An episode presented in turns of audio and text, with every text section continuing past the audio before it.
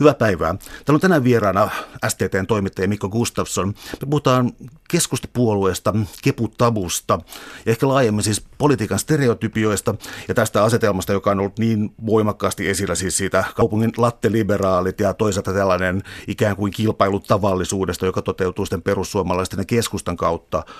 Paino, painopiste on kuitenkin keskustapuolueessa ja siitä tästä kaupunkikismasta.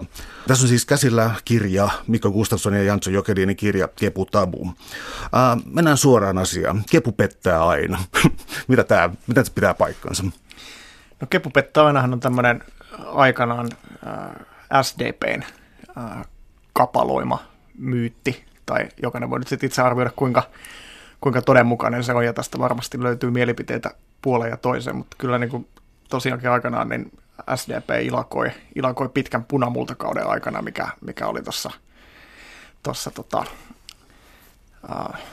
maailmansotien jälkeen, jälkeen niin tota, keskustan alati pahenevalla, anteeksi, siis keskusta ilakoi, ilakoi SDPn alati pahenevalla ahdingolla ja sitten tietysti niin kuin nykyäänkin niin aika tämmöisessä etujärjestövoittoisessa ilmapiirissä tehtiin hallitusohjelmat ja, ja tota, siinä sitten SDP oli sitä mieltä, että keskusta vetää niin kuin MTK kanssa vähän, vähän maataloustuottajien eduksi asioita ja, ja tota, itsellä oli puolue silloin sekas, niin, niin siinä sitten syntyi tämmöinen kepupettää aina, aina myytti tai siihen aikaan tästä maalaisliitosta oli kysymys, kysymys ja näinhän se on sitten elänyt ja sen jälkeen kaikenlaiset poliittisen historian tapahtumat on varmaan tähän sitten tarttunut ja saanut ikään kuin uusia kulmia kunnantalojen käytävillä ja, ja maakunnissa ja parlamenttien edustajilla ja milloin missäkin, että, että tota keskusta on ollut paljon vallassa, pitkään vallassa mm, sekä niin kuin Kekkosen kaudella että sitten niin kuin hallitusvastuussa myös, ja se valtahan ryvettää, niin kuin sanotaan. No jos miettii sitten poliittista historiaa, tässä tuli kirjassa esiin Paavo Väyrynen, tuo aina esiin nouseva hahmo, mutta siis ää, poliittinen muisto on jossain määrin lyhyt. Siis tuossa viime vaalien aikaan ää, Paavo Väyrynen rupesi saamaan sellaista ikään kuin mun mielestä kulttimainetta ja se, se esiintyikin itse ironisesti ja tässä oli tällaisia täysin uusia piirteitä ja sitä vähän katseli silleen kummissaan, niin että eikö kukaan muista, mitä kaikkea se on tehty. Ja tässä nyt tulee siis mieleen jotkut Koiviston hallituksen, yritys kaataa Koiviston hallitus 80-luvun alussa. Mutta onko tosiaan niin, että keskustapuolueessa tavallaan hyväksytään vähän enemmän tällainen ronskempikin politiikka, koska jos miettii jotenkin Kauko Juhantaloa tai jotain, niin sieltä nyt on äänestetty esiin aika erikoisiin koplauksiin syyllistyneitä henkilöitä. Onko keskustapuolueessa erilainen kulttuuri? No vaikea sanoa, että se on erilainen. Ehkä tässä just painottaisin itse sitä, että, että aika pitkään on oltu vallassa ja siihen sitten mahtuu vallan mukana yleensä tulee myös halu pysyä vallassa ja siinä, siinä sitten tietysti voidaan keinoja kaihtamatta toimia, mutta todella hankala niin kuin objektiivisesti kyllä sanoa, että keskusta jotenkin olisi alttiimpi pettämään kuin muutkaan puolueet.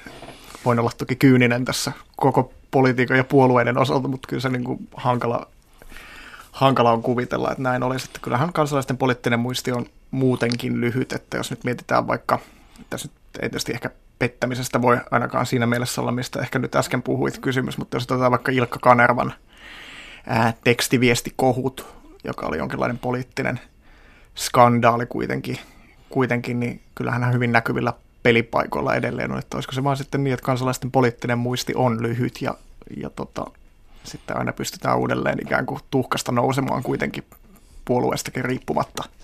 Mutta tulee kyllä kummallisuuksia siis siitä, että tuo kaupunkimaalaisuus jako on niin äh, historiallisesti niin pitkä. Eli siis äh, se esimerkiksi nostat esiin Väinö Tannerin ja hänen keskustapuolen kritiikkinsä, joka oli no, aika rankkaa jo siihen aikaan. Eli tota, onko tässä käynyt siis sillä tavalla, että kokoomus ilmeisesti ja siis SDP myös on kaupunkipuolueita ja keskusta sille vastavoima. Eli tästäkö syntyy tämä ajatus siitä, että keskustalaiset vedättää ja siis tällainen siltarumpupolitiikka ja tällainen aluepolitiikka, jota muilla puolueilla ei ole. Niin, mä en tiedä, vai onko se erilaista sitten, että onko tämä nyt sitten kaupunkilainen näkemys, että mä en tiedä, voisi olla maakunnissa kysellä, että aika monessa kaupunkikeskuksessa on rakennettu tämmöinen niin toriparkki esimerkiksi, Tampere, Turku, Kuopio. ja sitten nämä toriparkit seisoo siellä tyhjillään, että muistan, että Tampereen tota, P-hämpissä niin tota, jätkät heitteli frisbeitä siellä ja onko siellä sinfoniaorkesterin konsertti järjestetty ja muuta, mutta että ei niin ihan alkuperäiseen käyttöön ole ollut, niin voisiko sitten laitaseutuja asukkaat esimerkiksi yhtä hyvin ajatella, että onko tässä nyt sitten täysin turhan takia vedetty rahaa tämmöiseen kaupungin rakennushankkeeseen, millä ei ole mitään todellista niin merkitystä. Että kyllä kai se on vähän katsojan katsojan silmässä sitten se, että minne päin se rahan pitäisi mennä, mutta selkeästi tämmöistä jakoa on, ja puolueethan näistä niin kuin elää myös näistä mielikuvista, että, että kyllä vaikka tämä mainitsemasi Paavo Väyränen on, on aina sitä muistanut muistuttaa, että, että tota, SDP ja kokoomus pyrkii tämmöisen keskittämisideologiaan ja he tekevät niin kuin ideologisesti tämmöisiä päätöksiä. Ja sitten taas toisaalta tämä siltarumpupolitiikka on semmoinen, mikä täällä niin kuin, ehkäpä juuri näiden kaupunkilaisempien perinteisesti puolueiden niin niin tota, puheissa näkyy ja kuuluu, että todella nämä on niin kuin hankalia kysymyksiä, että se on aina just se, että nyt me katsellaan tältä Pasilan vinkkelistä asiaa, mutta sitten jos katsellaan jostain muualta, niin se voikin olla ihan erinäköinen, miten nämä poliittiset päätökset hahmottuu, että että tälleen diplomaattisesti nyt tämän muotoilisin, pyörittelisin tässä kuitenkin keskustapuolueessa on monta sellaista kummallista aspektia, että sen katsotaan ikään kuin, että se olisi historiallisesti täytynyt tuhoutua ja ajat sitten. Siis mä itse väitellyt valtiotieteellisestä ja siellä siis mun mielestä oli ihan yleinen näkymä siitä, että tällainen keskustapuolueen vastine Ruotsissa on romahtanut pienpuolueeksi ja se on niin kuin maatalousviljelijöiden puolue. Ja tota, näin on odotettu käyvän keskustalle sitten, että tässä syntyy sellainen niin peruseurooppalainen asema, että meillä on ikään kuin konservatiivipuolue, kokoomus ja, ja, ja demaripuolue, jolla on pitkä linja Euroopassa. Mutta sitten tämä keskusta ja Suomen eri, erikoistapaus, erityistapaus. Ähm, osaatko sanoa, miten tälle, miten tälle niin anomalialle, tälle kummallisuudelle suomalaisessa puoluekentässä, miten se on sitten syntynyt? Niin, mä en tiedä selittyisikö se, joku varmaan sanoisi, että meillä on yhä multaa sitten varpaiden välissä, että se palaa, mutta ehkä myös sit, voisiko olla muunlaisesta, että aika useinhan on kuitenkin äänestyspäätöksiä, kun niitä on tutkittu, että miten ne tehdään, niin nehän syntyy hyvin tunteella. Että se kertoo siitä, että keskustassa on todella oltava sit jotain, että ainakin sitä pystytään äänestämään, vaikka se viehättäisi. Ja tuossa kirjassahan pyrittiin sitä vähän pohtimaan tavallaan sitä keskustaa imagoa ja, ja tultiin, tultiin siihen tulokseen, että se on tämmöinen suomalaisiin vetoava kehno, mutta oma filosofia, mikä, mikä sitten äh, tavallaan ihmisiä vetää, että, että musta Oskari Onninen sanoi hyvin tässä jossain ylioppilaslehden artikkelissaan kirjoitti aikanaan, että, että tota, äh, tavallaan suomalaiset keskustapuolue olisi olemassa ikään kuin suomalaisissa, vaikka koko puolue katoaisi kartalta. Että se on sama asia kuin veskuloirit ja Karjalan paistit. Ja, ja jos tietyllä tavalla mietitään näitä Sipilän ää, juttuja, esimerkiksi Kakkarahnen alkuja on ollut, mikä on tämä hänen talousmalliaan kuvaava, kuvaava puusta vuoltu graafi, niin sehän ei alkujaan ollut suinkaan puusta vuoltu, vaan kuulemani mukaan niin 3D-tulostimella hahmotettu, mutta sitten se on kuitenkin täytynyt jostain sitä vuolla puusta ennen kuin ollaan menty A-studioon sen Kakkaran kanssa. Niin onhan tämä niin kiinnostavaa, että miksi mies pitkän talven jälkeen, tai oliko se sitten pitkän kesän jälkeen, mutta kuitenkin minkä tahansa pitkän vuoden ajan jälkeen vetäytyy niin kuin, nikkaroimaan puusta graafia kun niin kuin voisi ihan niin kuin piirakkadiagrammia, kun voisi ihan aidon piirakan äärellä sen luonnostella vaikka älypuhelimella tänä päivänä. Niin siinähän on tämmöinen niin kuin tietty kotikutoisuuden vipa.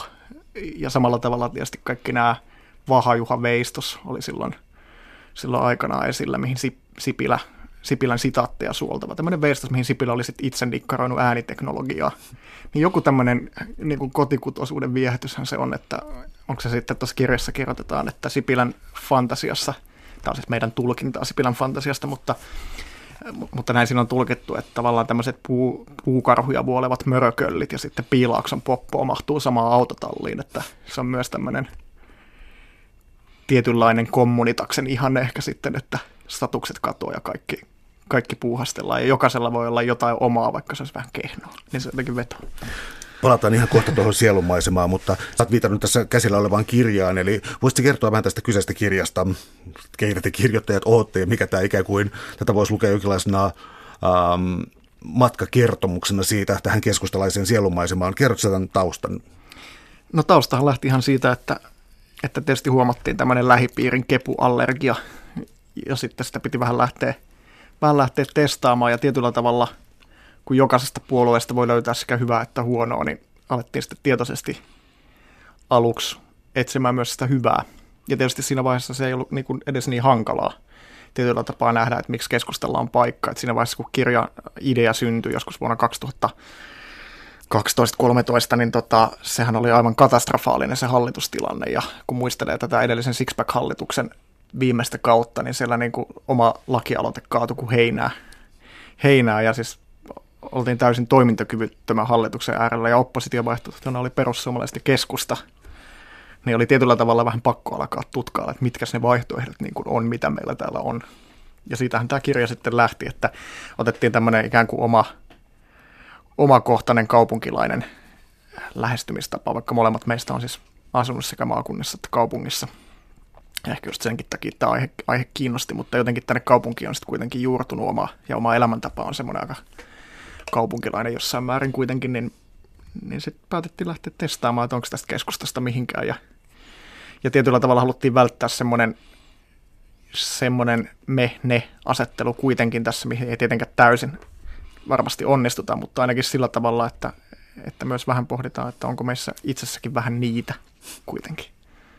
No muut puolueet, otetaan nyt isoista puolueista sitten demarit ja kokoomus, niin äh, niiden ei oikeastaan tarvitse selittää historiansa, koska se on tunnettua. Siis äh, sosiaalidemokraattisia puolueita on ollut siis koko Euroopassa ja jonkinlaista konservatiivipuolueita aina. Äh, keskusta vähän niin kuin tämä katkee sitten tässä tämä ajatus, että mitä siellä, mitä siellä haetaan nyt kun se puolue on suuri.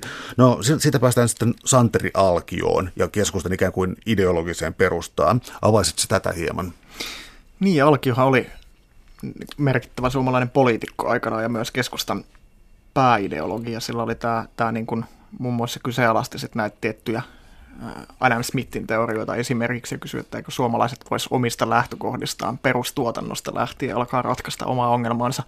Että tässä mielessä niin ollaan hyvinkin helppo ymmärtää, miksi tämä on keskustalle noussut sitten tämmöiseksi ikoniseksi hahmoksi, mutta toisaalta hän on myös niin kuin keskustakin, jos se on ristiriitainen, ja Alki, joka on niin kuin yksinkertainen tapaus ole. Että sieltähän voi poimia vähän niin kuin rusinat pullasta, kuka haluaa. Että Alkiohan muun muassa miettii, että tätä niin kuin Euroopan yhtenäistämistä aikanaan, että semmoinen olisi hyvä ihan tämmöisten sotien välttämiseksi. Ja taispa väläyttää jossain vaiheessa myös, että olisiko tämmöinen yhteinen valuuttakin jopa mahdollinen. Eli tämä ei ole niin, kuin niin impivaaralaista vääntöä sitten kuitenkaan, mitä helposti voitaisiin kuvitella. Ja tietyllä tapaa tämä näkyy keskustasta, että jos miettii, että, että keskusta keskustan rooli vaikka EU-hun liittymisessä ja sitten toisaalta tätä impivaaralaista puolta ja tämmöistä niin kuin, niin kuin maataloustuottajapuolta, mikä on myös yksi puoli keskustasta, niin sekin siellä elää, että, että tämmöinenhän se on, ja Alkeolla oli tietysti sitten myös tämä köyhän asia.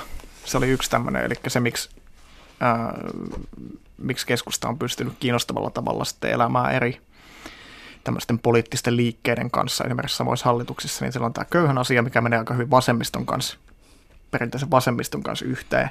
Ja sitten on taas toisaalta tämä niin kuin pienyrittäjyys ja yrittäjyyden hyväksyminen, että tämmöistä varsinaista sosialistista agendaa hänellä ei ole ollut, ollut niin sehän on siinä tapauksessa tämmöinen kiinnostava kolmannen tien ajattelija ollut kyllä. Se tuo mun mielestä hämmästyttävällä tavalla mieleen tuon Alexis de Tocquevillein, joka siis 1800-luvulla kirjoitti demokratiasta Amerikassa ja siis äh, toisin kuin Eurooppa, niin de Tocquevillein mukaan Amerikka oli sellainen alue, maa, jossa tota, demokratia voi todella kukoistaa, koska se on lähidemokratia. Mennään kaupungin tai kylän talolle ja siellä äänestyksiä. Ja tämä paikallisdemokratia, ää, elääkö se edelleen sitten keskustapuoleen, puhun nyt vaikka kuntapolitiikasta ja maakuntapolitiikasta, elääkö se edelleen voimakkaasti keskustassa? Niin, se on hyvä kysymys ja sitä varmaan pitäisi pystyä sitten arvioimaan, että onhan tässä varmaan aika monella niin kuin, maakuntien miehellä kyllä myös niin kuin saattaa olla – nyrkit taskussa, niin kuin Mikael Pentikäinen, Helsingin Sanomien entinen päätoimittaja ja, ja tota, Suomen yrittäjien, onko se nyt jo nykyinen vai tuleva, kuinka se nyt meneekään, Tän, näillä main kuitenkin, kuitenkin toimitusjohtaja ja, ja tota, ma- maaseudun tulevaisuudessa päätoimittajana ollut Mikael Pentikäinen, niin, niin näin analysoi soi tässä, ja eikä se mikään suuri salaisuus siis myöskään ole, että, että onhan tässä junavuorojen lakkautukset ja muut kuviot ikään kuin ollut, ollut tämänkin hallituksen agendalla, ja kun tässä on tämä säästö, säästötalkoo idea, leikkaus, leikkauslogiikka kuitenkin tällä hallituksella vahvasti esillä, niin, niin tämähän on myös tämä hajautettu Suomi tämmöinen aikamoinen kuluerä, mitä kaupunkilaiset muistaa sitten muistuttaa, niin se on kiinnostavaa kyllä nähdä tämän hallituksen aikana, että miten ne yhteensovittaa tämän, tämän ikään kuin leikkauspolitiikan ja sitten sen ajatuksen, että kuitenkin jos me pidetään Suomi hajautettuna, niin se täytyy olla todella ideologinen valinta, jolle sitten hyväksytään, että sillä on tietty hinta myös. Äh, onko tämä Onko tämä jatketta vanhalle aluepolitiikalle siis sillä, että pidetään Suomi kaikkialla asuttuna vai onko tässä tapahtunut jotain ikään kuin tämä on ehkä vähän tyhmä termi, mutta modernisaatioprosessia tai jotain sen kaltaista. Mä tarkoitan, että onko tämä maakuntien Suomi ää, ää, systemaattinen jatko keskustan pitkälle politiikalle? No kyllähän näin voisi ajatella, että jos, jos tietyissä asioissa on ehkä jouduttu jopa maakuntien edusta tinkimään tai jouduttu ja jouduttu tingitty, sanotaan näin, niin ei oteta kantaa, onko jouduttu vai haluttu, niin kyllähän esimerkiksi tämä maakuntamalli, minkä keskusta ajo sitten läpi, läpi tähän niin kuin sote-uudistuksen kyljessä ikään kuin, niin kyllähän siinä, siinä tämmöistä maakuntahallintoa on viritelty, että sinne tulee tämmöinen yksi hallinnollinen väliporras ja tietysti keskustapoliitikoille varmasti uusia töitä myös. Täällä on tänään siis vieraana STTn toimittaja Mikko Gustafsson. Me puhutaan keskustapuolueesta, kaupungin ja maaseudun vastakkainasettelusta poliittisella kentällä ja onko siinä järkeä tässä vastakkainasettelussa. Yksi tapa lähestyä tätä kysymystä on se, että kysytään, kenen puolue keskusta on, koska voidaan ajatella, että demarit on työväenpuolue ja kaupunkilainen. Ja sitten jos ajatellaan tällaista niin kuin 60-70-luvun ideologia, niin siis tämä oli vielä niin luokkapuolue. Eli demarithan käyttivät tätä termiä viivästynyt tietoisuus, jonka te nostatte esiin, joka siis tarkoittaa sitä, että ää, luokkatietoisuus tarkoittaa, että työväenluokka äänestää demareita, porvarit, kokoomusta ja niin eteenpäin, mutta keskusta, ää, demarit, tämä viivästynyt tietoisuus, tämä aikajänne, se on minusta todella mielenkiintoinen. Kertoisitko siitä? Niin, tämä oli tosiaan tämmöinen demarien käyttämä käyttämä termi, että millä sitten selitettiin tätä keskusta elinvoimaa, mutta Suomessa se on ilmeisesti, jos tämä pitää paikkaansa, niin ilmeisen viivästynyt, koska keskustahan nyt voi hyvin edelleenkin, vaikka 60-70-luvun poliittisesta ilmapiiristä ei ole tietoakaan ja, ja Suomi kaupungistuu ja muuta, että sillä tavalla tietysti kiinnostava analyysi. Ja siinä mielessä nämä teoriat tämmöisestä auringonlaskun puolueesta ei oikein – oikein sytytä, mutta yksi ehkä mitä kautta voisi miettiä, että no miksi se keskusta nyt sitten on hengissä, miksi tietoisuus ei ehkä ollutkaan niin viivästynyt, niin se saattaisi liittyäkin tähän näihin tulojakokysymyksiin, että tietysti kun Suomi on keskiluokkaistunut ainakin tähän asti, jos nyt ollaankin vähän taas uusissa tilanteissa, niin, niin äh, ehkä tämmöinen klassinen vasemmisto oikeistojako on jossain määrin menettänyt merkitystä, ja keskustahan ei ole koskaan siitä lähtenyt, vaan se on ollut tämmöinen immateriaalipuolue, joka on lähtenyt esimerkiksi ihmisen ja luonnon suhteesta tai muista ei niin suoraan tulonjaollisista asioista tässä ideologiassa liikkeelle, niin, niin voisiko siinä sitten löytyä se viisasten kivi siihen, että miksi keskusta edelleenkin on ollut ihan relevantti puolue, että, että tietyllä tavalla kun tämmöiset tulonjakokeskustelut ja luokkayhteiskuntakeskustelut on hämärtynyt, niin siellä on ollut tämmöinen aika iso kansanliike sitten tarjoamassa jotain muuta vaihtoehtoa kuitenkin. Mä heitän tästä tämän kysymyksen takaisin sulle, koska sä käytit termiä immateriaalipuolue immateriaalipuolue, eikä niinkään siis tällä tavalla tulonjakopuolue. Tämä herättää sitten tässä kirjassa voimakkaasti esiin tulevan suhteen vihreisiin, ja tässä on ikään kuin kaksi immateriaalipuoluetta. Tämä on hyvin mielenkiintoinen ja aika hankala tapaus, mutta tämä vastakkainasettelu kannattaa varmaan nostaa voimakkaammin esiin. Ehkä niin kuin vihre, vihreän vasemmiston ja vihreiden suhde keskustapuolueen ja luontoon. Voisitko tästä kertoa? Niin, tämä on, tämä on niin kuin hyvä, että jututettiin tuossa kirjailija Matti Mäkelä, joka nyt jollakin tavalla ainakin löytää keskustasta niin kuin lähimmän puolueensa, sanotaan näin kuitenkin, ja tämmöinen kylien puolesta puhuja ollut aina, ja tämmöisen tämän tyyppisen ajattelun, ajattelun puolesta puhuja, niin hän sitten kovasti kertoi, että oli Ville Niinistölle heittänyt tämmöisen anekdootin, että jos, jos enkeli ilmestyisi vihreille täällä Nivankylässä, missä hän asui, niin, niin se olisi valosaastetta, mutta jos se ilmestyisi Nuuksiossa, niin se olisi enkeli. Eli halusi tällä tietysti kuvata sitä, että tämmöiset niin kuin maaseudun elinkeinot ei oikein äh, sovellu tähän vihreiden näkemykseen siitä, että minkälainen tämmöinen luonnon pitäisi olla ja mitä elinkeinoja siellä voisi olla. Että ainoastaan tämmöinen niin kuin, niin kuin luontomatkailu olisi jotenkin maaseutujen elinkeinosta sallittu elinkeino, jos, jos vihreiltä kysyttäisiin. Tämä on siis Mäkelän tulkintaa ja enkä tiedä meneekö se nyt niin kauas, kun puheenvuoroja kuuntelee, niin voi hyvin olla. Ja sitten taas keskustalla on ihan toisenlainen, että se luonto on aina ollut se, mistä on myös revitty sitten elantoa ja, ja sehän voi hyvin olla, että joissain tilanteissa se pikkuvalmetin hyrinä on se tärkeämpi luonnon ääni kuin huuhka ja huhuilu sitten, kun tähän tullaan, että tämä on tämä tavallaan tavallaan ero, että ehkä sitten vihreät umpikaupunkilaisena puolueena juureltaan ja muutenkin, niin, niin tarkastelee sitten luontoa enemmän tämmöisen niin kuin lasin takaa.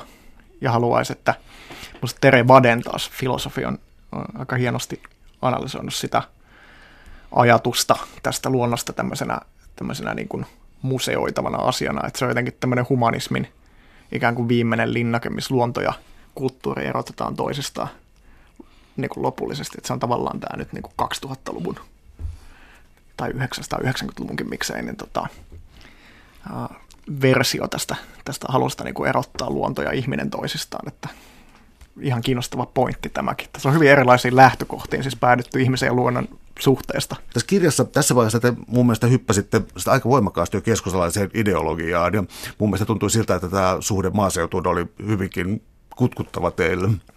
No kyllä tietysti siis sillä tavalla, että, että tota molemmissa, molemmissa nyt voi nähdä tietysti ihan järkyttäviä esimerkkejä, siis sekä tässä museoimisajatuksessa, niin se on ainakin itselleni hyvin vieras. Ja sitten toisaalta tämmöinen ajatus siitä, että natura-alueen läpi vedetään rata välittömästi, kun vähän jossain kaivos siintää, niin on sekin niin kuin aika kyseenalainen, että en mä osaa sanoa kyllä kumpi molemmissa voi mennä niin kuin aika överi, överiksi. Mutta tietysti sillä tavalla me ollaan molemmat Jansson kanssa, eli Jokelini Jansson kanssa, joka on toinen kirjoittaja, niin maakunnissa asuttu, oltu kesätöissä lehdissä. Ja mä oon esimerkiksi itse asunut Nurmeksessa 11 vuotta elämästäni, mikä on Pohjois-Karjalassa pieni kaupunki, niin tota, äh, sillä tavalla ehkä se oli jotenkin myös semmoista omaa etsiskelyä, että mikä tämä suhde näihin asioihin nyt on, kun taas sen sitten vuosikausiin tai oikeastaan monen kymmenen vuoteen siellä on asunut, niin semmoinen tämmöinen ajatusten haku siinä taustalla. Uh, kuinka radikaalista tämä erottelu on, koska just nämä yhteydet vihreisiin on siis esimerkiksi siinä, että jonkinlainen uh, pyrkimys lähidemokratiaan, joka mun mielestä vihreilläkin on edelleen jossain määrin tärkeää, ja sitten siis kilpailu siitä, oikeastaan kilpailu elämäntavasta, siis se, että uh, otetaan aika annettuina jotenkin sellaisia väitteitä, kuten se, että tiivis kaupunkiasuminen on ekologisin vaihtoehto. Mä itse esimerkiksi tuppaisin olemaan sillä kannalla, mutta ilmeisesti kaikki tutkimukset eivät sitä kuitenkaan puolla. Eli ähm, tämä tällainen kuin lähidemokratian ja tällaisen kuin, voimakkaamman kansan, kansandemokratian, käyttääkseni vähän huonoa termiä, niin nekin yhdistää vihreitä ja keskustapuoluetta. Pitäisikö niitä nyt katsoa jotenkin peilikuvana ja peilipuolueena, että ne kysyy, kysyy täsmälleen samoja kysymyksiä ja vastaa niihin eri lailla. No juuri tästä mun nähdäkseni on kysymys, että, että äh, se on tavallaan hassuakin, että sitten aina kuitenkin lähtökohdat on niin yhteiset. Tietyllä tapaa nämä kiinnostavat kysymykset on niin yhteiset. Ja sitten se, että kun aletaan ajatella niitä kysymyksiä – niin päädytään niin kuin hyvin, hyvin erilaisiin näkökulmiin. Ja tämähän on tämmöinen ikuinen jossitteluaihe, minkä mainitsit, tämä niin kuin kumpi on ekologisempaa, kaupunki vai maaseutuasuminen, ja siihen ei yksinkertaista vastausta yksinkertaisesti ole, koska kyllähän kaupungissa tämmöistä potentiaalia on, mutta jos vaikka Helsinkiä nyt mietitään, niin kyllähän se aika kauan tulee hiilellä lämpenemään, ja se ei todellakaan ole niin kuin ekologisempaa kuin joku maalämpöpumppu jossain, että niin kuin, niin kuin kun miettii näitä pistetään hakevoimalla pystyyn jonnekin ja sitten sitä kautta, että hyvin niin kuin, molemmissa kai se mahdollisuus niin kuin ekologisempaan ainakin on. Mutta kyllähän se aina tähän juupas eipäs väittelyyn palaa ja sitten kun jompikumpi saa jonkun oma, oma asiansa puoltavan tutkimuksen, mitä muuten kyllä löytyy varmasti niin kuin molempiin kelkkoihin, niin, niin tota, äh, kyllä sitten talviunilta herätään siinä vaiheessa aina, aina toista haukkumaan ja ilkkumaan, että katsokaapas nyt. Ja kyllä se jotenkin tuntuu vaan, että näillä puolueilla sitten lopulta se aina palautuu just siihen äänestäjien elämäntapaan, että tavallaan pitää niin kuin legitimoida tai saada hyväksytyksi se oma elämäntapa ja omien äänestäjien elämäntapa. Ja sitten siinä aina se tietty vastakkainasettelu voi olla hyödyllinen, että on mihin verrata. Ja mikä näistä olisikaan herkullisempaa kuin vihreät ja keskusta?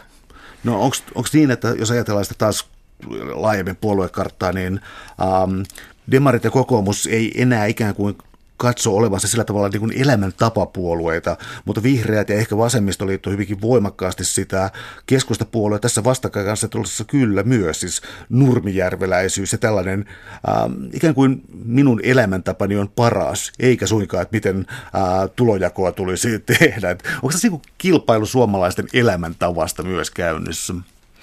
Kyllä mä näkisin niin, että kyllähän niin lähipalveluista tullaan monta itkusta taistelua käymään ja ihan ymmärrettävistä syistä. Ihmisillä on tietyt juuret jossain ja ei he nyt jos joku Helsingistä sanoo, että kuulkaas muuttakaas nyt kaikki kaupunkialueelle, täällä on ekologisempaa asua ja Suomi vaurastuu, kun saadaan kaikki ideat saman katon alle tänne isoihin kaupunkeihin, niin ei, se, ei ne juuret sieltä mihinkään katoa, ja varmasti tätä halutaan puolustaa, ja semmoiselle puolustajalle on niin paikkaansa, ja keskusta niin onhan se niin jättimäinen puolue, että sitten on aika lailla mentävä jo sinne, sinne semmoisille alueille, että ei tavallaan olla liian vahvasti missään myöskään, koska kyllähän ison puolueen salaisuus on aina se, että se on jotenkin haettava sieltä, sieltä niin kuin isosta massasta se, se tota, äänestäjäkunta, ja sitten jos profiloidutaan taas liian tarkasti, niin, niin tota, sitten se ehkä rajaakin sitä, että ketkä voi äänestää.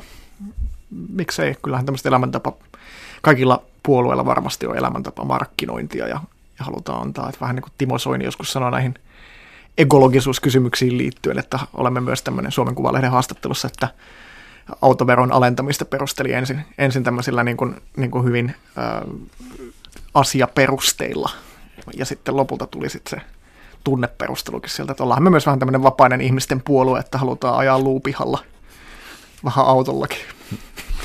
Täällä on tänään siis vieraana STTn toimittaja Mikko Gustafsson. Me puhutaan keskustapuolueesta ja tästä vastakkainasettelusta kaupungin, kaupungin ja maaseudun välillä, jotka sitten jossain määrin tässä toteutuu. Ehkä ennen kaikkea siitä, että kaupunkilaisten ää, kaupunkilaisten suhde keskustapuolueen on jotenkin ironinen ja omituinen. Me koitetaan tätä selvittää. Ähm, sä mainitsit tuossa äsken siis, mihin esimerkiksi keskustapuolue äh, sen kannatuspohja perustuu, niin on varmaan nostettava esiin nyt kysymys siitä, mitä on kenttä, kun puolue menee kentälle tekemään vaalityötä ja niin eteenpäin. Keskustapuolueen kenttä on maineeltaan legendaarinen. Miten tämä toimii? No kyllähän se, niin kuin siellä on valtava niin kuin, niin kuin koneisto ja paikallisorganisaatiokulttuuri, että se on tietysti, tietysti voimavara ja sitä on sitten hauska seuratakin kyllä, että kun sinne mennään, niin miten, miten näihin suhtaudutaan. Tämä nyt ei liity vaan keskustaan tämä seuraava pointti, että tämä voisi olla ihan mikä tahansa puolue, mutta se on tietysti hauskaa seurattavaa, kun näissä kesäkokouksissa ja muissa puolueet sitten on kentällä todellakin, tai täällä niin kuin paikallisaktiivien kanssa tapaamassa kansaa. Ja sitten sit siellä vähän liian hienoissa kengissä tota, jossain torilla vastataan, vastataan näihin taitettuun indeksiin, ja oli sitten pääministeri tai vihreiden puheenjohtaja tai kuka tahansa, niin siellä ikään kuin joudutaan tänne kansan parin kosketuksiin, niin sehän tämä todellinen mittari sitten on, että miten, miten se tota, puolue istuu sinne maakuntiin todella, ja kyllä niissä on niin parempia ja huonompia esimerkkejä varmaan, että, että joissain tapauksissa saadaan tämmöistä torimarkkinahenkeä aikaiseksi, ja siellä on niin lämmin tunnelma, ja joskus se on vaan sitä, että liian hienot kengät pilaantuu sateisella kadulla, perässä lauma helsinkiläisiä toimittajia. Nämähän on tämmöisiä hyviä kurkistusikkunoita sitten siihen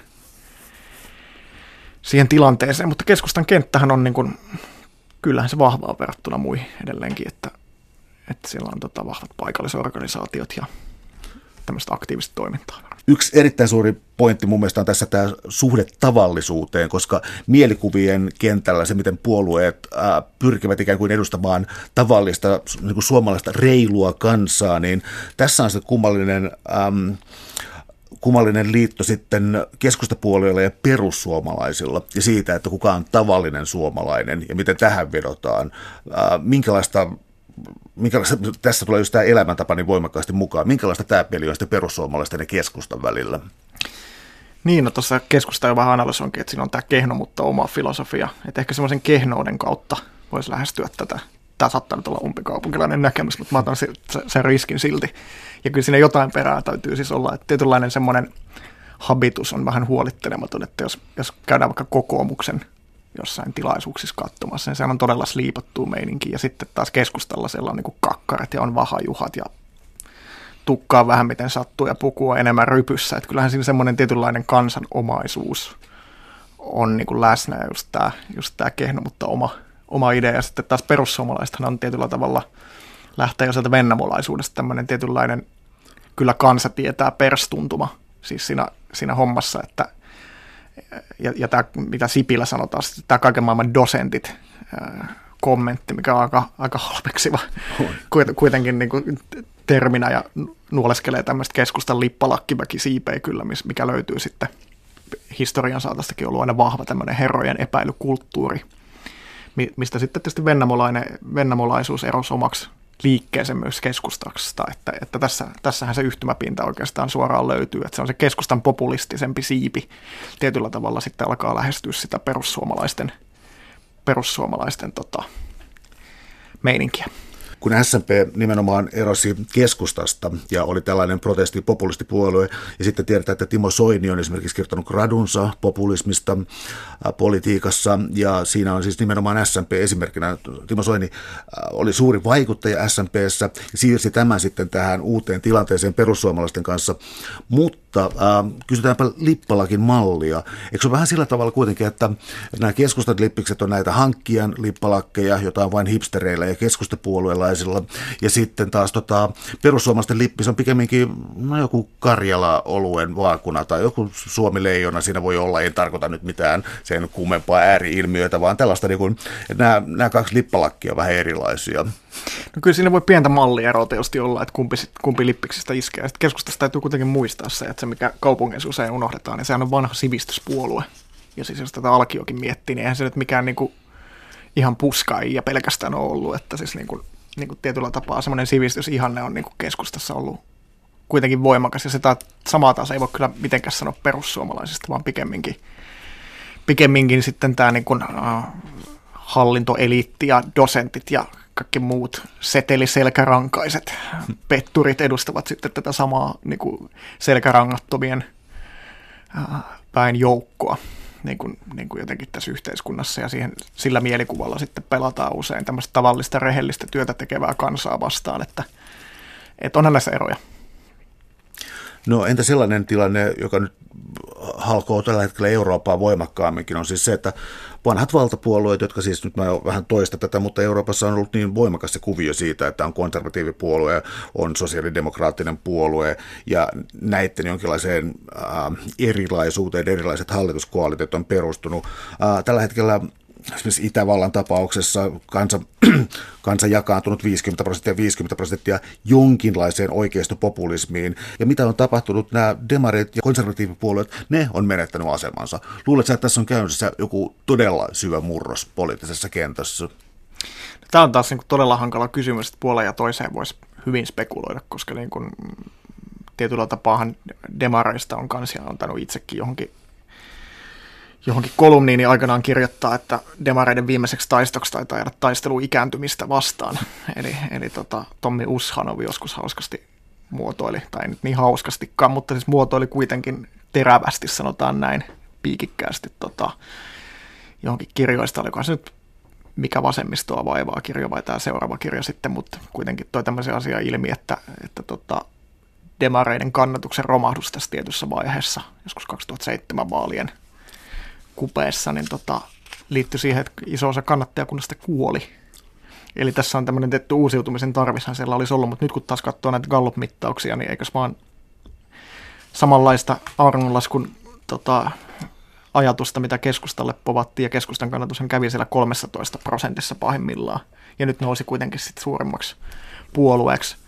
Taas kun eduskuntavaalit lähestyi ja käytiin vähän oppositiossa sitten välillä tuulettumassa, niin, niin eikö se demareille nyt ole käymässä sama, eli tätä on kyllä hyvin hankala sanoa, mitä siellä niin kuin oikeasti tapahtuu, mutta eihän tämä niin kuin mahdoton ajatus olisi tietenkään sekään, että, että tietyllä tavalla uh, tietyllä tavalla, tai ainakin jossain vaiheessa näytti, sanotaan näin, mä en ehkä täysin tässä tilanteessa usko tuohon, koska jossain vaiheessa näytti siltä, että kun Suomi keskiluokkaistuu, alkoi niin kuin joka toisen kolumni kolmas kappale tai jotain näin, mutta sehän tavallaan meni jo, että nythän mennään taas siihen, että että tota, jos tällainen populistisesti nyt itse muotoilen sitten asian, niin, niin tota, tota, pieni prosentti porskuttaa, valtaosa sinnittelee ja, ja, ja tota, joku osa on tippunut kelkasta kokonaan pois, että tietyllä tavalla tämmöinen, tämmöinen taloudellinen epävarmuuden aika sitten aina nostaa erilaisia ilmiöitä ja erilaisia poliittisia tarpeita ja myös käristää niitä vastakkainasetteluja.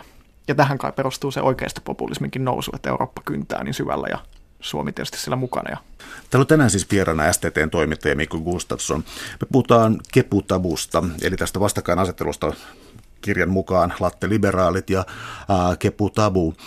Me puhutaan nyt aika voimakkaasti sitten mielikuvilla, mitä puolet antaa toisistaan, ja ehkä terotankin tässä sitä, että me toimitaan näiden varassa enemmän kuin ollaan analysoimassa, mikä olisi, olisi oikeaa politiikkaa. Me puhutaan vähän niin kuin markkina-asetelmasta tässä enemmän kuin politiikan todellisista sisällöistä. Äh, mulle tuli mieleen sellainen juttu, että että tätä kolme puolue, siis suomalaista järjestelmää siis historiallisesti, jossa on demarit, kokoomus ja keskustapuolue, niin äh, se, että tämä ei ole luisunut tähän tavallaan kaksipuolueen järjestelmään, on se, että kokoomus oli sotien jälkeen koko ajan hallituksesta pois suljettu, siis mahdoton puolue. Siis ei, ei kertaakaan ollut ulkopoliittisesti mahdollista, että kokoomus olisi hallituspuolue. Kokoomus oli jonkinlainen kaappipuolue ja keskustapuolue oli sen takia että tämä ikään kuin hegemoniapuolue.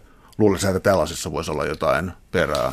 No ei se mahdoton ajatus ole, että tavallaan, onko sun ajatus tässä tietyllä tapaa se, että, että ikään kuin kokoomus edusti sitä, mitä ehkä joku perussuomalaiset tuli edustamaan jossain toisessa vaiheessa, tai ehkä nuorsuomalaiset jossain vaiheessa, että kokoomus oli tietyllä tapaa se oikeasti radikaali vaihtoehto silloin, sitäkö tavallaan ajattaa? No siis tavallaan mä ajattelin siis jo nuorsuomalaisen perinnön kautta sitä, ja sitten siis sitä, että kuinka lämpimät suhteet keskustapuolueella, ainakin joillakin keskustapuolueen jäsenistä oli sitten Neuvostoliittoon, tällainen niin täysin pragmaattinen suhde, jota sitten voisi kritisoida jälkiviisaasti hyvinkin paljon. Kokoomus on tietysti myös. Niin, onko se sitten ollut todella näin, että kokoomus on ollut jonkinlainen outo vähän syrjässä pidetty varaventtiili sitten siellä tietyllä tapaa, minne on kanavoitunut se neuvostoliittokritiikki ja onhan Tuuri Unnilat ja muut siis historiassa, jos katsoo, niin, niin tämmöistä niin kuin perintöä kyllä kokoomuksesta on löytynyt tietynlaista neuvostoliittokriittisyyttä siihen aikaan ja rohkeatakin semmoista silloin, kun muut on aika rähmällään ollut, että se annettakoon kunniaksi kokoomukselle kyllä tietyllä tapaa, että semmoinen on löytynyt ja ja miten sitten olisi käynyt, jos kokoomusta ei olisi ollut? Mikä sun oma ajatus on siitä? Mua kiinnostaa. Ah, siis mä ajattelen, että mikäli meillä ei olisi ollut tätä ulkopoliittista handicapia, tuota Neuvostoliittoa tuossa niin kuin etenkin vuodesta 1948 eteenpäin, mutta oli yöpakkashallitukset ja muut tuossa siis 50-luvulla, jotka oli vielä niin keskustan hallituksia. Mutta just jos otetaan vaikka nämä neuvostoliittosuhteet, niin eikö nyt vähän joka puolue käynyt just siellä tehtaan kadulla vähän keskustelemassa säännöllisin väliajoin, että ei se niin kuin ei se ole mitenkään kenestäkään varmaan pois ollut silloin ja ihan yleistä meininkiä. Täällä on tänään siis vieraana STTn toimittaja Mikko Gustafsson. Puhutaan keskustapuolueesta ja samalla sitten keskustapuolueen, ää, tai itse asiassa kaikkien puolueiden mielikuvista ja tällaisesta kaupunki-maaseutu vastakkainasettelusta. Um, yksi iso kysymys tässä teidän kirjassa oli sitten, siis tuo median ja politiikan suhde, ja sieltä tuli mun mielestä aikamoista itse ruoskintaa sitten toimittajilta ja sen suhteen, miten ikään kuin ollaan menty pelaamaan politiikkapeliä mediassa tuossa kirjan loppupuolella. Minkälainen kietoutuminen tässä on tapahtunut? No en mä ihan näin sitä tulkitsisi. Kyllä mä uskon tietyllä tapaa, että semmoinen aito halu niin riippumattomuuteen on, on kyllä mediassa, enkä mä ole semmoista taas nähnyt, että, että ikään kuin – tahallaan oltaisiin aivan rähmällä. Että sitten tietysti, jos mennään maakuntalehtiin, niin siellä on kipeämpiä suhteita voi olla näihin puolueisiin, koska ne on ollut puoluelehtiä aikana. Niin niistä täytyy olla vähän kieli keskellä suuta ja ihan kaikkea niin kuin voi. Ja lukijakuntakin lukee sitä vähän silleen, että ollaanko nyt sen puolella tai tämän puolella. Että tästä se varmasti siellä kumpua. Ja sitten taas mitä ehkä tämmöisessä kiireisessä niin kuin helsinkiläistoimituksissa saattaa tulla helposti tehty, niin lähdetään vähän niin kuin siihen politiikan agendaan, että kun politiikka toisin kuin vaikka, vaikka rikollisuudessahan niin kuin rikolliset ei halua välttämättä julki. Voi toki jossain tapauksessa haluta jotain PR-viestintää joku jengi vaikka tehdä, mutta, mutta kuitenkin sitä suuri osa pyritään toimimaan piilossa ja sitten toimittaja pyrkii kaivamaan. Tämä on se, tämä on se niin kuin perusasetelma kuitenkin usein.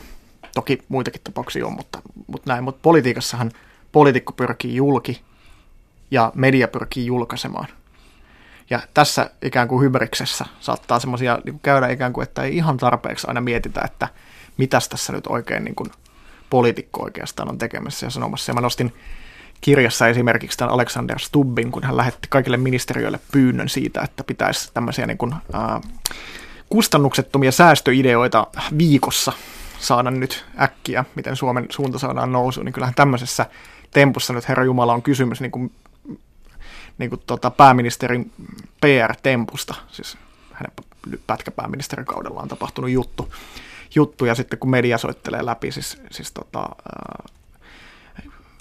kaikki ministeriöt ja pyrkii saamaan ennakkotietoja näistä säästöideoista, niin sitten ehkä sen ajan voisi käyttää jotenkin muuten.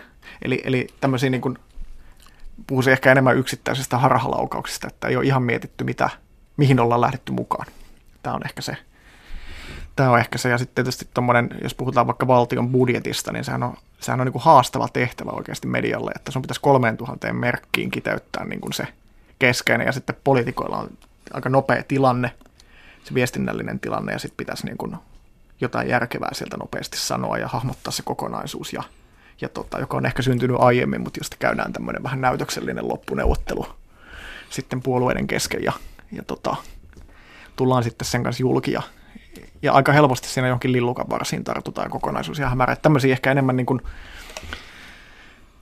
tämmöisiä, niin kuin, tämmöisiä vaaroja siellä on, mutta en mä tämmöistä niin kuin salaliittoteoriaa oikein näe, että, että media jotenkin tahallaan nuoleskelisi poliitikkoja, että kyllähän sekin, sekin on tavallaan median tämmöinen helmasynti, tai ei nyt niinkään synti, mutta se on yksi tämmöinen tapa hahmottaa myös politiikkaa, että sitten nähdään politiikka pelkkänä pelinä, ja varmasti mekin tässä keskustelussa siihen ollaan syyllistytty, tai mekin jossain vaiheessa tuossa tuota kirjaa. Sitä että... on tarkoitus siitä, se, sehän tämä idea on. kyllä, kyllä, mutta mut niin näin, että siis, sitten tietyllä tapaa tämä on niin hyvin monimutkainen kuvio, mutta näitä esimerkkejä voi kyllä siis niin kuin median epäonnistumisesta, niin kyllähän niitä löytyy ja kannattaa tietysti esiin kaivaakin, että opitaan tekemään paremmin.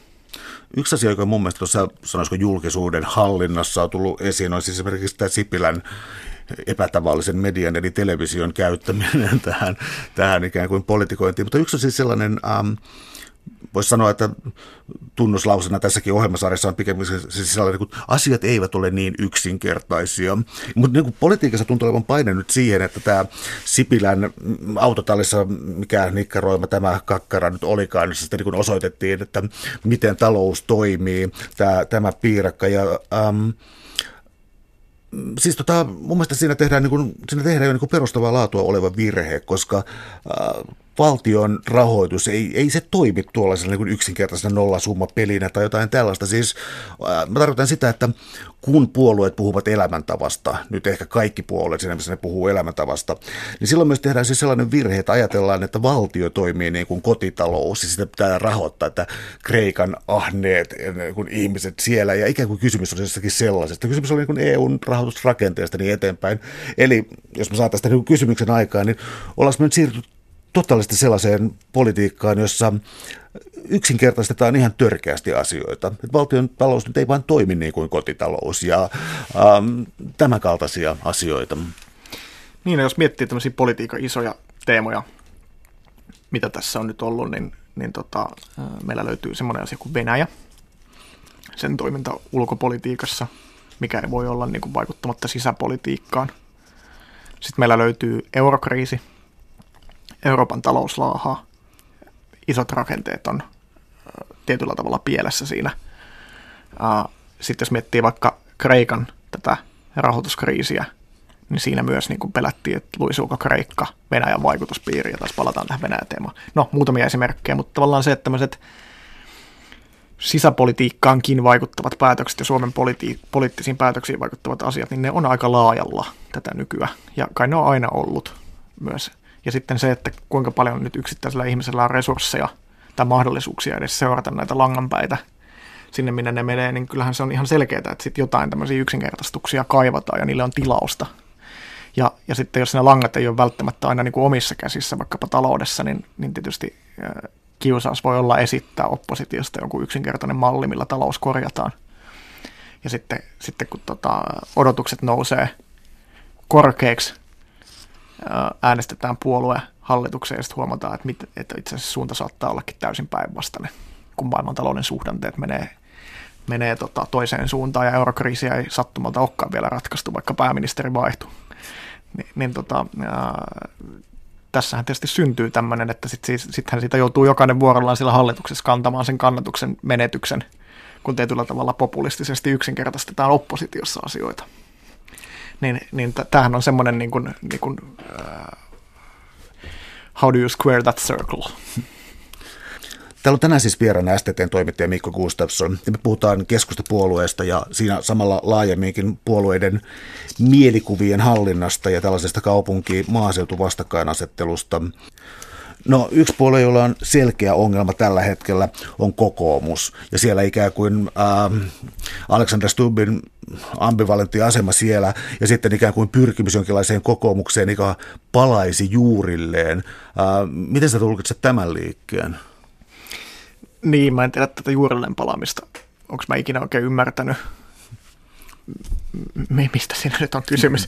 Mutta tota, ehkä tämä kokoomuksen kriisi on sille helppo nähdä, että mä oon itse sitä näin hahmottanut, että aikanaanhan siellä – siellä tietysti oli tämä arvokonservatiivi, arvoliberaalit pystyivät Jyrki Kataisen aikana aika hyvin elämään samassa niin kuin, maailmassa, saman puolueen alla.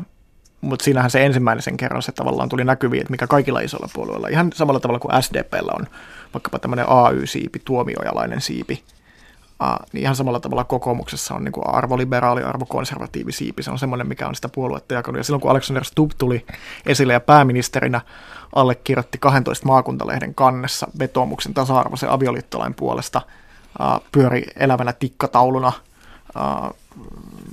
hyvin, hyvin tota voimakkaasti suitsutti tämmöisiä arvoliberaaleja arvoja, niin tota, kyllä se silloin jollakin tavalla semmoinen repeämä tuli näkyviin siellä puolueessa ja, ja tietyllä tapaa se Stubbin asema alkoi jo silloin mielestäni horjua, että mä muistan soitelleeni kaikki piirijohtajat läpi, läpi ja kyllä sieltä silloin tuli kokoomuksen piireistä semmoista viestiä, että tota, kyllä nämä puoli yltiöpäiset NATO-kannat ja Jani Toivola halailut olisi voinut jäädä vähän vähemmälle. Eli, eli tietyllä tavalla ehkä Katainen sitten pystyi sinne sateenvarjolle paremmin sen sovittamaan.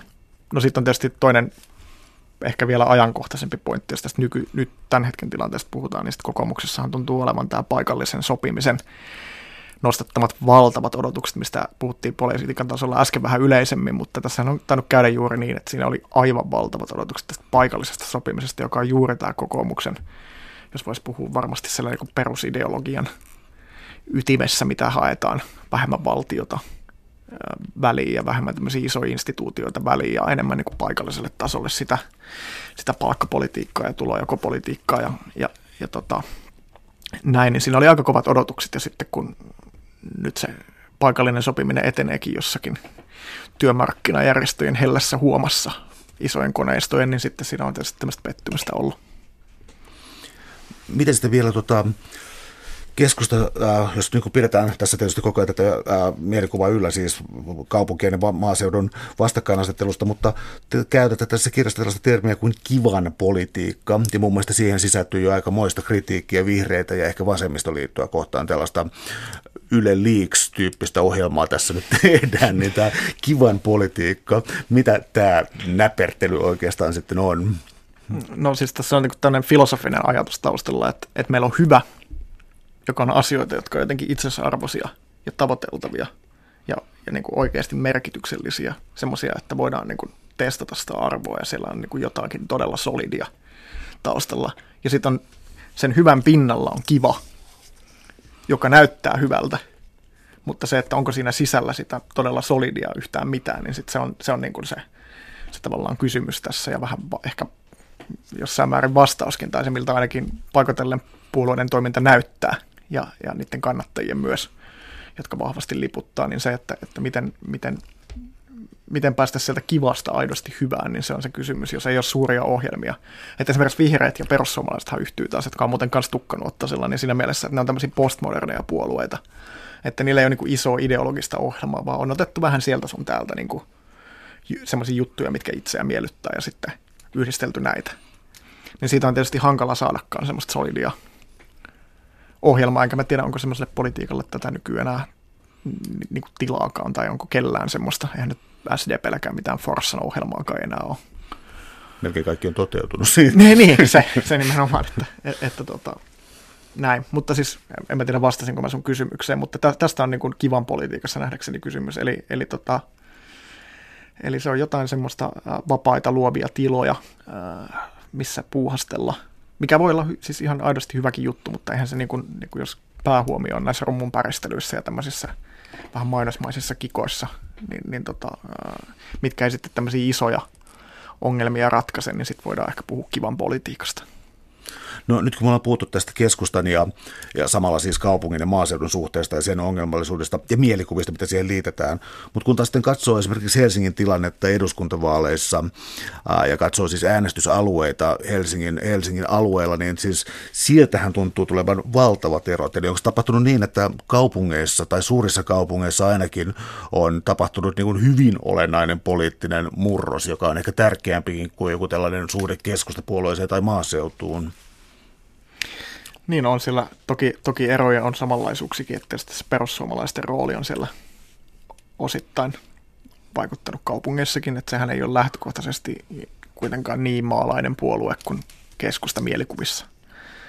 Että, että tota, sieltä varmasti löytyy sitä pelivaraa. No, mutta toisaalta jos miettii vaikka Kehä kolmosen aluetta, niin, niin kyllähän keskusta edelleen on aika marginaali-ilmiö siellä, että se taas ei ole muuttunut. Että kyllähän tällä varmasti tämmöistä uudelleenasemointia on. Vihreät ja kokoomus kai Helsingissä on aina ollut aika hyvissä asemissa. Tässä keskustapuolueen mielikuvassa, niin äh, luuletko, että tässä on tapahtunut sellaista, että äh, keskustapuolueen kritiikki on siis tietyllä tavalla aikansa elänyt ja jotenkin vaan niin jäänyt voimaan kaupungeissa, koska siis äh, mua nyt ihmetyttää, ottamatta poliittisesti kantaa, mua ihmetyttää joskus se tuollainen Facebook-tapainen keskustelu äh, politiikasta ja siis keskustapuolue on niin maailman helpoin äh, kritiikin kohde ja maali. Siis ikään kuin poliittinen argumentti olisi se, niin kuin, että keskusta haisee suunnilleen, niin kuin, ikään kuin se olisi joku poliittinen argumentti. Niin luuletko, että tässä on tällaista niin kuin, pienin mahdollinen poliittinen mielipide on keskustapuolueen vastustaminen kaupungissa?